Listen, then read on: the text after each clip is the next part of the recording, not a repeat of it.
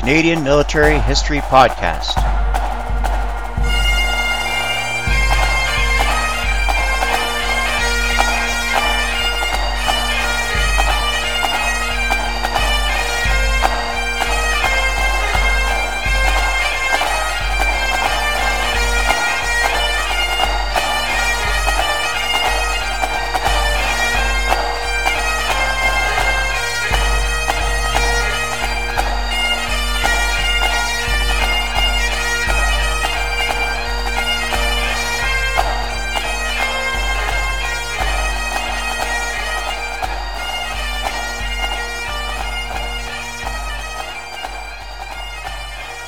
Music provided by the 48th Highlanders of Canada. Welcome back to the Canadian Military History Podcast. I'm your host, Mike Lacroix. Now, I say welcome back, but that only applies if you're listening to the episodes as they come out. If you've just discovered the podcast, then for you, there would have been no break, but you're welcome nonetheless. I just took a short break in December 2013 to recharge my batteries, line up some guests for you, and I was very productive, and I did get some recordings done. What happened was when I launched, I launched with just one episode in the bank. From there, it was right to the wire for each episode.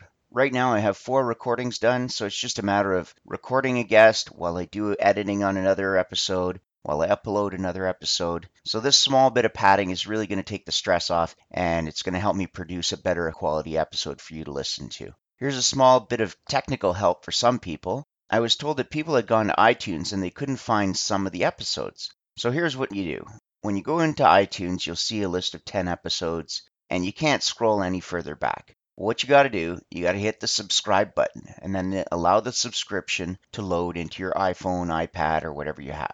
Now, I hope you already know you need the podcasting app first. And typically, if you're listening to the episode, you've already got the podcasting app. Then, when you see the text that says add old episodes, that's when you can access the list and you'll have access to the entire catalog of episodes. Now, I don't know how this works for other devices, but if you use your RSS feed app, I would guess that it would work just about the same. Speaking about iTunes, I do have a new rating, a new review. that I got five stars from somebody called Me in Canada. This is posted on December 17th, 2013. It says, I've been listening to the podcast in the car. It is a well done format with very interesting guests. Keep up the great work. Thank you very much, me in Canada. That's great. It's good to have some feedback. Here's another iTunes victory, a small victory. I managed to get the title of my podcast to actually display on the podcast. That might have caused a bit of confusion for some subscribers, but nevertheless, my logo has the name of the podcast, which kind of saved me but I couldn't get the name of the podcast to appear on the screen. So finally, plugging away at it over the month of December, I managed to get the actual title to display. That's great. Another thing, I'm going to be closing down the Facebook group today. Everything's going to be transferred over to the Facebook page. That's where things are going to be maintained from now on. The Facebook page allows me to monitor a few more things than are available on the Facebook group. And you don't have to actually ask permission to join the page. You just simply click like and you're in. You get your updates on a regular basis. There's no waiting to join, and it's a much more effective means for me to communicate. Speaking about communicating, feedback is always welcome. I appreciate hearing from the listeners. I understand that you're driving or you're doing something else, but when you get home, when you get back to wherever you're headed, when you get off the treadmill or whatever, just send me some feedback. You can reach me at Mike Lacroix, CMHP at gmail.com. Yesterday, I released a quick promo. This was prompted by the Two True Freaks, who asked to run my promo on their show. So that's great. Get a little bit of a boost. I'll get some exposure, and hopefully, I'll get some more listeners. That's always a good thing. The Two True Freaks can be found at twotruefreaks.com and they are Chris Honeywell and Scott Gardner. And of course, if you say Scott Gardner's name on your podcast, that means he has to listen to your podcast. They also have extra hosts such as the Irredeemable Shag and Michael Bailey. So if you're interested in movies, movie reviews, comic books, Star Wars, Star Trek, Disney, all that kind of stuff, please check out their website. Please check out their shows at twotruefreaks.com and they're available on iTunes creating the promo got me thinking what I want to do when I wrap up in June, because I will take another break June till September, kind of follow the good old training calendar here. So I'll take a break from June to September. But in June, what I would like to do is produce a best of. So if there's something that you heard that you think is the best, like maybe the most shocking revelation or maybe something that made you laugh the most, I don't have categories. If you want to make up your own category, just send in your comment, your observation, and make up a little category for whatever you're suggesting. And then when I see a similar trend, I'll be able to group them together and we'll run a little bit of a best of episode just to wrap up in June before I take my summer break. As always, don't forget there is a donate button if you want to help sponsor the podcast. Any donations are greatly appreciated. Any donation, great or small, you just click on the donate button and your funds go directly into supporting the production of great episodes. There's also the Amazon link if you plan to buy on Amazon.ca. Just click on my Amazon link first and you shop as normal. Nothing changes for you except for the show gets a tiny portion of your purchase price just to help support the show and help keep the lights on kind of thing. Today's guest is Brigadier General Fred Lewis, MSM CD. General Lewis is a graduate of the Royal Military College and he joined the Canadian Forces in 1976. He served his whole career as a member of the Canadian Military Engineers, working in regiments such as 4 Combat Engineer Regiment in Lahr, Germany, and 1 Combat Engineer Regiment in Chilliwack, which he commanded. He served with the United Nations in the Golan Heights and southern Lebanon. He also worked as a squadron commander in the former Yugoslavia. He was also the Canadian contingent commander to the Cambodia Mine Action Center. He served as the deputy commander to Canada's Joint Task Force in Afghanistan. His most recent operational tour was the commander of Task Force Jerusalem on Operation Proteus. Not only is he a paratrooper, but he's also a combat diver. If you put all that together, he can operate on the land, sea, and air. Hmm, where have I heard that before? Anyhow, General Lewis's command style follows the theory of mission command. In other words, he provides you the time, the resources, and the mission to get your job done and expects results at the end. Personally, I always found his leadership style to be that of you want to get the job done because you don't want to disappoint him. He has that leadership style that you just don't want to let him down. You always want to make sure that your work was quality so that you didn't have to be the person that let him down. Now, that being said, I didn't work directly with him, and maybe some people have some different experiences, but that was just the experience that I had while he was the commander of Land Force Central Area, which is now renamed as the 4th Canadian Division. Another thing that I always remarked about General Lewis was that he's always focused on family. I mean, that's not really what I want to say. He's focused on the mission, he's focused on what the task is, but he's always understood the value and the importance of family in your military career and in your military life. And that'll become apparent during the interview. You'll see that he brings up family on numerous occasions and the well being of families and the importance of families. And I think that's been driven from his experiences.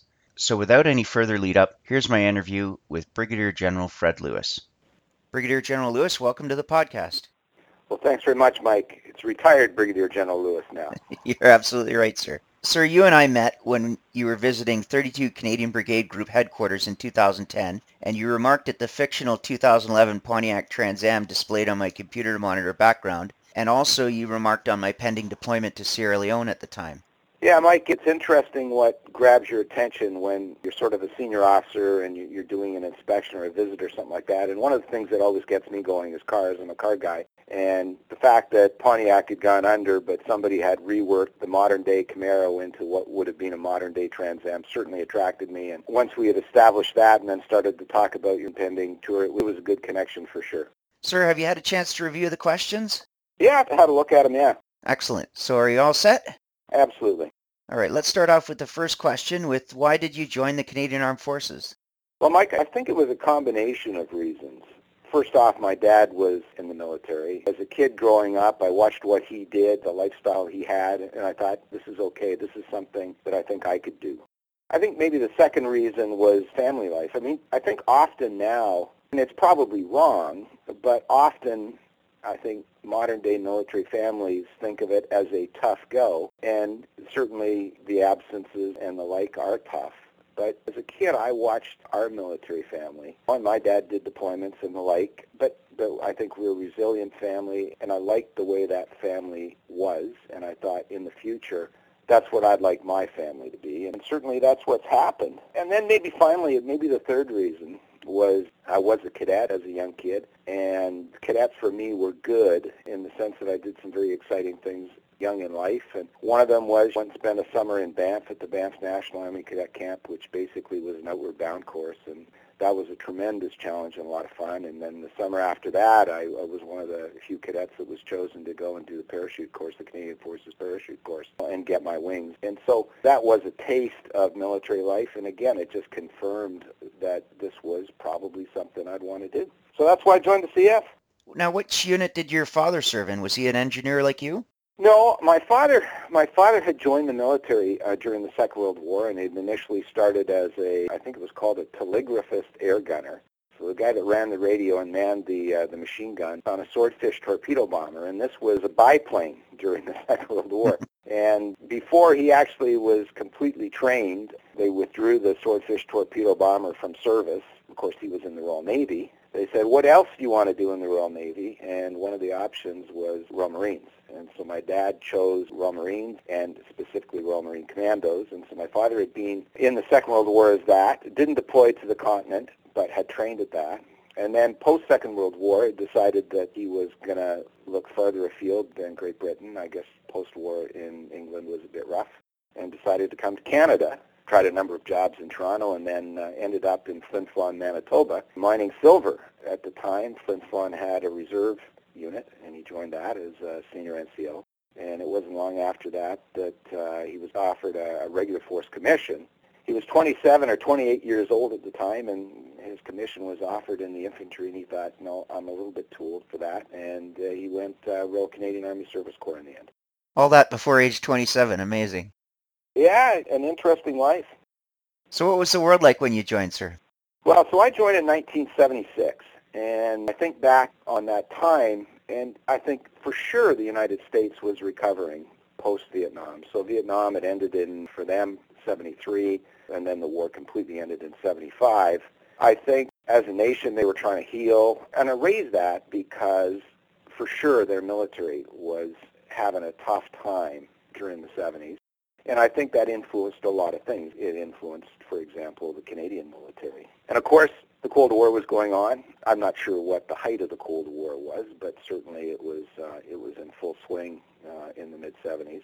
And I guess I talk about that because nowadays it's so common to see that yellow ribbon, uh, the, the support the troops yellow ribbon in one form or another. And when I joined the Canadian Forces, that did not exist. We existed, but there wasn't that overt support for the Canadian military in any way, shape, or form. Quite different from today. You're absolutely right, sir. I started in the late 80s, and it was essentially the same thing. We were we were there, but we weren't there. Yeah, exactly. You've already touched on your cadet experience and getting your jump wings. What were you like when you joined? In many ways, I think I was a typical kid of the early 70s. I had long hair. I was into a lot of team sports. I was, by the time I was 15 or 16, I was pretty serious into cars and had a lot of other hobbies, hunt, fish, that sort of thing. And I, uh, surprisingly enough, did well at school. So that was me probably at, at that time. Moving on to throughout your career, what's your most memorable experience in the Canadian Armed Forces or your greatest achievement? Yeah, I think greatest achievement, a husband of uh, 27 years. My wife Sharon has put up with me for 27 years. In conjunction with that, a father who has two successful kids, both uh, Rebecca and Victoria have not been a problem in any way, shape, or form, successfully going through university and onto jobs and, and that sort of thing. So that would be for sure my greatest success.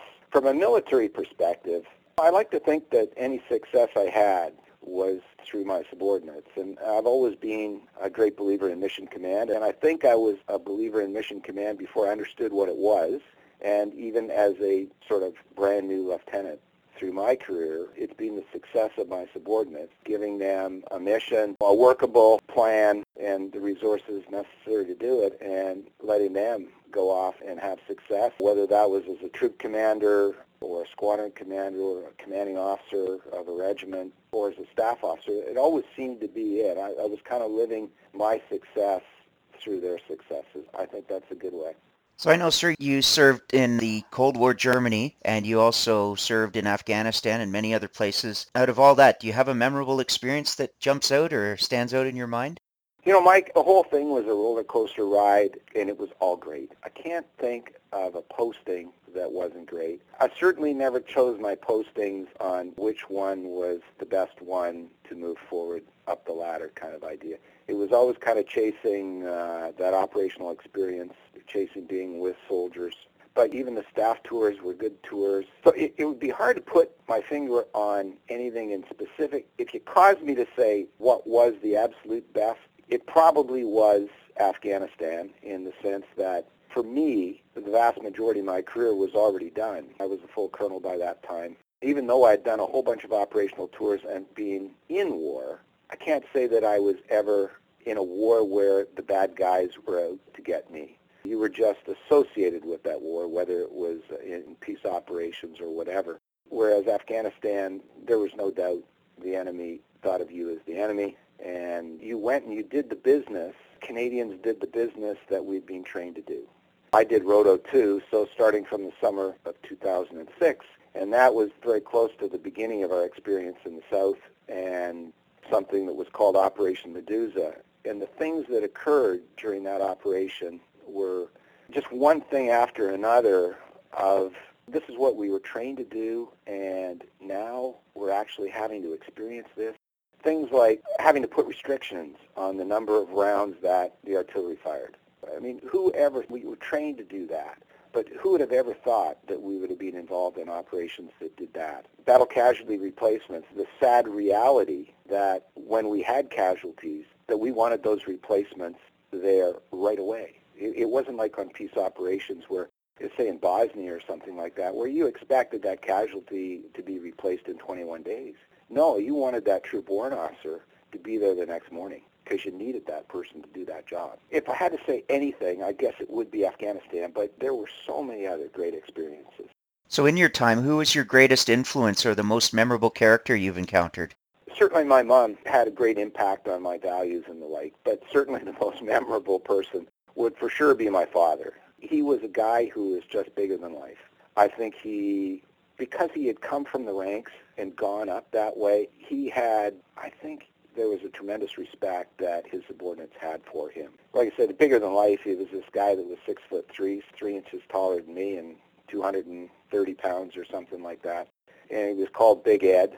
He was just the kind of guy as as a young fellow that I looked up to. And whether that was in his soldiering or whether it was the way he was a father, he was a tremendous impact on me for sure. We're up to the final question, sir. What was the greatest challenge you had to overcome? Yeah, it takes me right back to essentially my first posting to a unit, and this was in uh, 1981, and it was Germany, 4 Combat Engineer Regiment. I'd just come out of the Royal Military College, a keen whippersnapper guy who really, for the four years at RMC, was just waiting to get out and soldier, and that RMC was just a necessary obstacle to overcome. And when I got to Germany, it was a bit of a surprise. The young soldiers there were just not as keen as I expected them to be. It was a time when, heaven forbid, anybody wear a helmet or cam paint or roll their sleeves down or, heck, maybe even clean their rifle every couple of days while you're on exercise. I, you know, I kind of came into that. The senior NCOs who I had experienced through the Royal Military College and my training out in Chilliwack at the engineer school, who had always been superb. Not all of them, but many of them in 4 Combat Engineer Regiment at the time, although technical experts, really lacked sort of a tactical acumen. And maybe it was just bad luck, but they were not the types of leaders that led by example at all. In terms of the officers, at the time, Canadian military engineers very much were split between sort of the guys that went combat engineer and the guys that went CE or construction engineering on the bases. I shouldn't say split. I mean, it, it was actually the opposite. It was that the branch expected the officer to do both, yet the emphasis in terms of the amount of time that a person was posted to a combat engineer organization was minimal. So the officers, for the most part in that regiment, certainly the ones that were senior to me, had spent more time in construction engineering than they did in combat engineering. So the officers weren't what I expected either. And then you threw on top of that the situation that 4 CMBG or 4 Brigade faced in those days. And it was undermanned and ill-equipped. It was a brigade that was just over 3,000 soldiers instead of what we would expect to be five or 6,000 soldiers. And it was using equipment that quite frankly just wouldn't have done the job. And we were in an operational environment. We were in an environment that we practiced all, you know, we were called out in these things called snowballs in the middle of the night, and we were expected to go up to the inter-German border and stop the Soviet Union. And quite frankly, I mean, 4 Brigade would have uh, done its business, but they would have put up a monument to us afterwards, and that would have been it. So all those things, Mike, combined to have a real shocking effect on me as a young officer. Quite frankly, this was in the days before uh, the media that we have now. It was a case of writing letters. Write, write a letter to my dad, and I'd, I'd tell him this scenario that I'd walked into, and uh, and uh, my plan really was to uh, to reach for the ejection handles and uh, kind of follow what my dad had done. And, and the plan was really to go to the British forces, join the Royal Marines, and sort of escape this scenario. And my dad, I have to really respect him for it. He said, son, if you don't like what's there, change it. And uh, you're going, look, and I'm just kind of trying to learn my job because I'm not right. at it yet. And, and here I got the old man telling me, if you don't like it, change it. And so I didn't jump ship and I did stay in my way, going through, I commanded a series of three troops in that posting, regimental headquarters troop, then support troop, and then a field troop. And each and every one of those little organizations tried to make them better, to see the soldiers soldier better, to see the senior NCOs lead better, set the example, and, and be an officer who knew his stuff in terms of what he was expected to do in that environment. And by the time I commanded my field troop, I can tell you that maybe it was just luck, but my senior NCOs were good. My master corporals were absolutely superb. And, and most of the master corporals I had as Section 2 ICs in my troop went on to be chief warrant officers in the Canadian Forces, guys like Rocky Lacroix, who of course was the Canadian Forces chief warrant officer, Ford, who went on to be the chief warrant officer for the Army, and many, many others. And we became a, I, I like to think we became a, a little island of nine armored personnel carriers that were moving around the battlefield with our helmets on and scrimming our helmets and green paint on our faces and sleeves rolled down and we cycled through battle procedure professionally and, and we did our jobs not only technically but tactically and uh, you know at, at the end of that three and a half year posting I felt pretty good about the way that challenge had been dealt with on the encouragement of my father. I think sometimes it's difficult for someone to be the person who has to say it out loud and take that moral courage to be kind of the bad guy, but you're not really doing the bad thing. You're being the bad guy by saying, cam up, put your helmet on, do this, do that. And most of the people are just waiting for someone to do that, and everyone will just step into line and everyone will mirror what that leader is saying. And in the end, it's you're not really a bad guy. No one's doing anything wrong. They're just waiting for someone to say it out loud, and maybe that's what was lacking, and maybe you were that person. Well, and I think uh, I think you're right, Mike. You can't be a tyrant if you're going to be a guy who believes in mission command, right? Absolutely. And and I think you're right. I think that there were a lot of people around. I mean, we we had some bad apples for sure. Not necessarily in my troop, but we had some bad apples in the regiment that I think got dealt with and, and you're right. I, I think the soldiers just wanted the soldier. The senior NCOs wanted to do it right. And certainly as a junior officer, I wanted to learn like crazy. Yeah, it, it was a positive experience. In fact, every now and then you uh, you come across these guys that you served with way back when. I've got, we live in a little town of Westport, 700 souls, not a couple of kilometers really away from our house. One of the young fellows that uh, who's not so young anymore was young sapper in, in my troop. He just remembers that time unbelievably positively, as I do.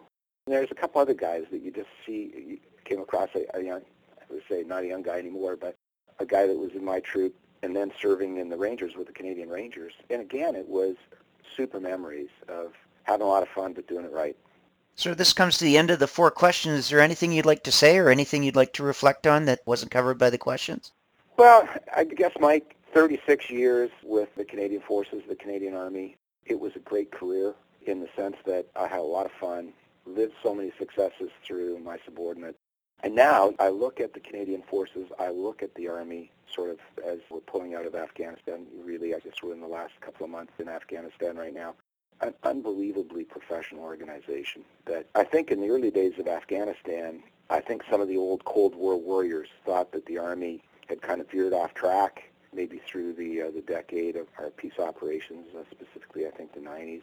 I think the Canadian Army, the Canadian Forces, was vindicated in spades in Afghanistan. That it's one heck of a professional organization with people in it that really are absolutely second to none. I agree with you, sir.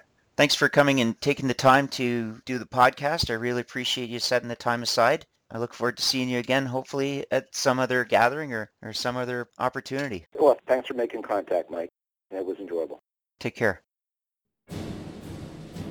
Thank you for listening to the Canadian Military History Podcast. I hope that you've enjoyed this episode. If you did enjoy the podcast, please leave some feedback on iTunes. If you have any questions, comments, or suggestions, please send me an email at mikelacroix, cmhp at gmail.com. Please let me know if you'd like me to read your comments on the air.